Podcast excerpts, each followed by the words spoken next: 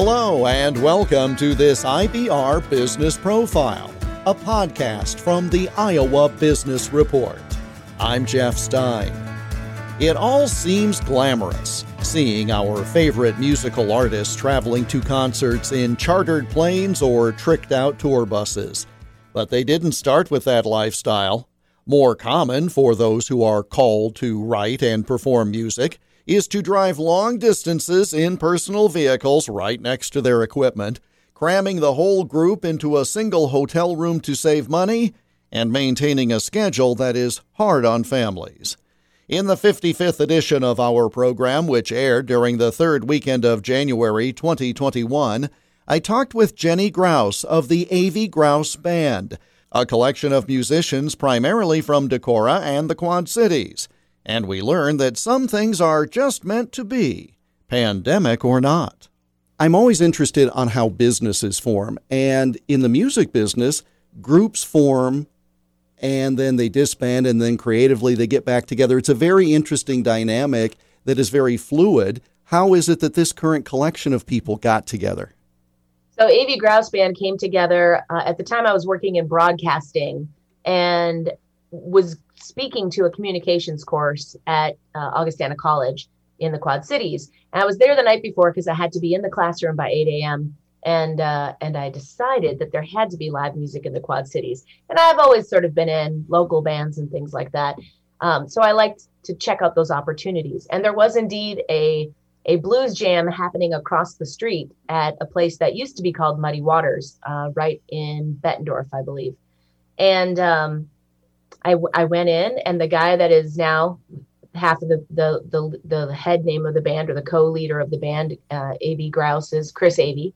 He's the guitar player, and Brian West, who is our drummer, were were both running that jam along with Chris's brother. So uh, it was it was a moment of jamming with them, which happened at the end of the night, that it felt kind of magical. I mean, I've jammed with a lot of people, and I know they have too, but sometimes things are just right, and you feel it. And and then it took about eight months of me bugging Chris Avey, really bugging him, because he was in a lot of different bands and he's used to not having to like try to put things together. And I knew this could be good. So I bugged him for a good eight months to just try to, let's do a show. Just give me a shot. So uh, so we did a show. We did a weekend of acoustic shows and it worked. And because of that, that's how we started kind of playing together as a band, and then creating the business on January first, twenty seventeen, after we had done New Year's Eve in Decorah, as the Chris Avey Band with special guest Jenny Grouse. So that next morning, we all agreed, yep, this is it. And so that's really how the business of our band formed, and that's how we came together. It is quite a leap to go from let's play together and do this, in essence, on the side, to this is now your full-time work. So what yeah. does it take to, again, take that leap and say not only that you have enough confidence in yourself and your work, but that there is a market that is sustainable? Yeah, that's a great question. And I honestly think that my years working as a non-musician, so being a musician at night, but working in business during the day, really helped cultivate my sense of what is a realistically wise leap when it comes to the financial basics of having a business and making sure that it is something that is sustainable. In my years working in Los Angeles for films and working on budgets there with Starz, Encore Original Movies, and also then in radio, running uh, as a station manager for radio station here in Decorah, I really learned the basics of why budgeting was important and how forecasting is important. And I think a lot of musicians, they're thinking more about the music, and we should be. That is that is the main part of what we have to put out there. And that is why there are managers. But I do think that that's one element that I can bring to this band that allows us to maybe jump ahead more successfully from the beginning, because we had a good quality sound. We had good songwriting. Um, and then we also had my sort of obsessive like my obsessive tenacity when it comes to like having a business model that runs well. I mean, if you open a restaurant, you don't just go, hmm, I'm a good cook. Here, let's just open a restaurant. It'll be fine. No, you have to put research into it. You have to analyze what's going to work in that market. You have to analyze what your place will be in that market so you know where you stand out. If you don't know what your discernible difference is, how are you going to be able to really make your mark in a place that you're trying to make a living working in? So, so for me, all of those business factors really do work into how we function business-wise as a band. How we make music's a little different.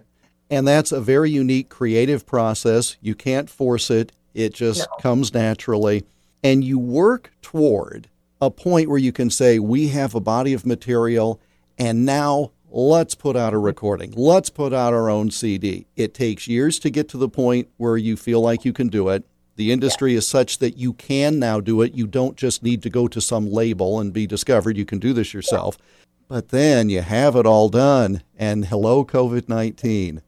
Talk yeah. about how you put the thing together to begin with, using Iowa talent and Iowa facilities, yes. but then how you adapted when your C D launch party has to be virtual.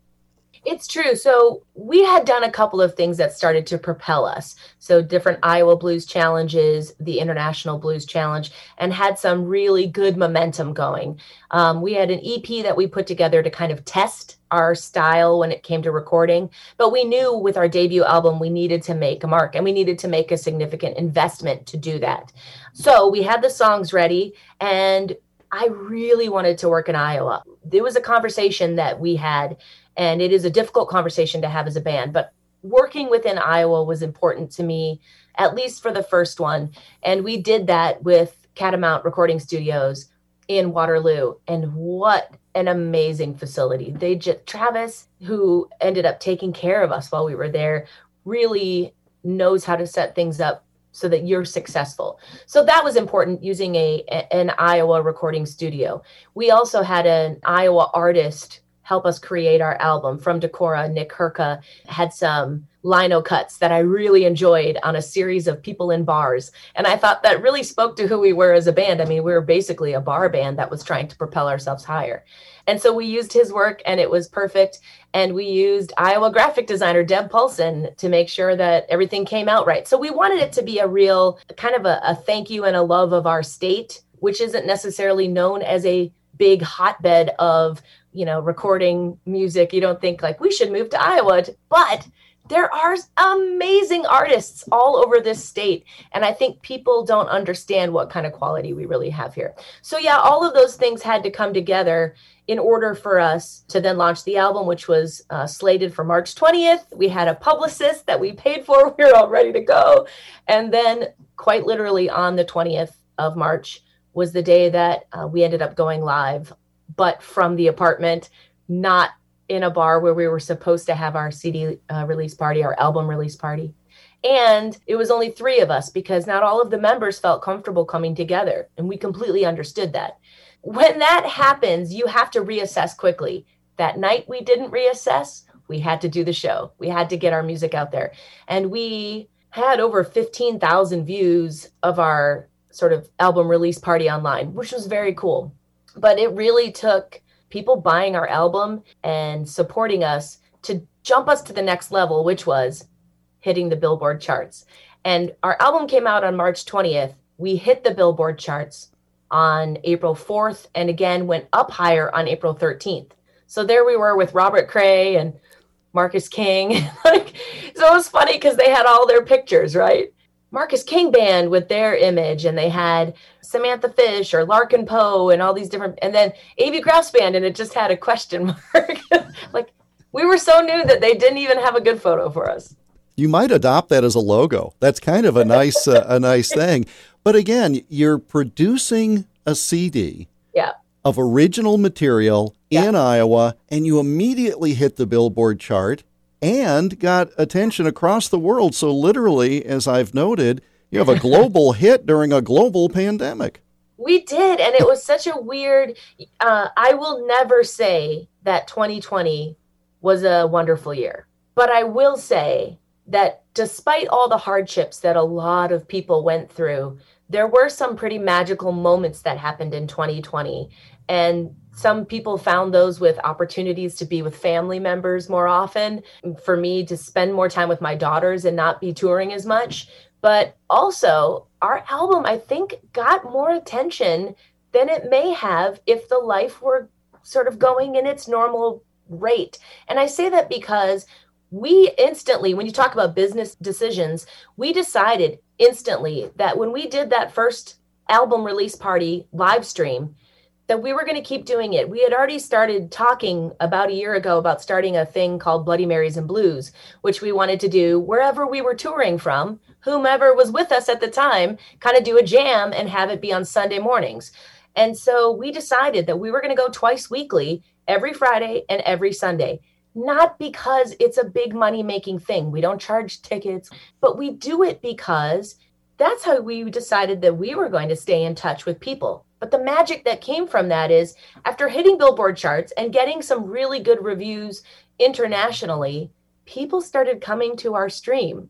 So we now have this incredible core group that joins us twice weekly from Iowa, from New Jersey, from Wales, Scotland, Ireland, Germany, Switzerland. I mean, they're all over the pl- Australia, and they are signing on to be a part of what has now become a community. It's not just the band.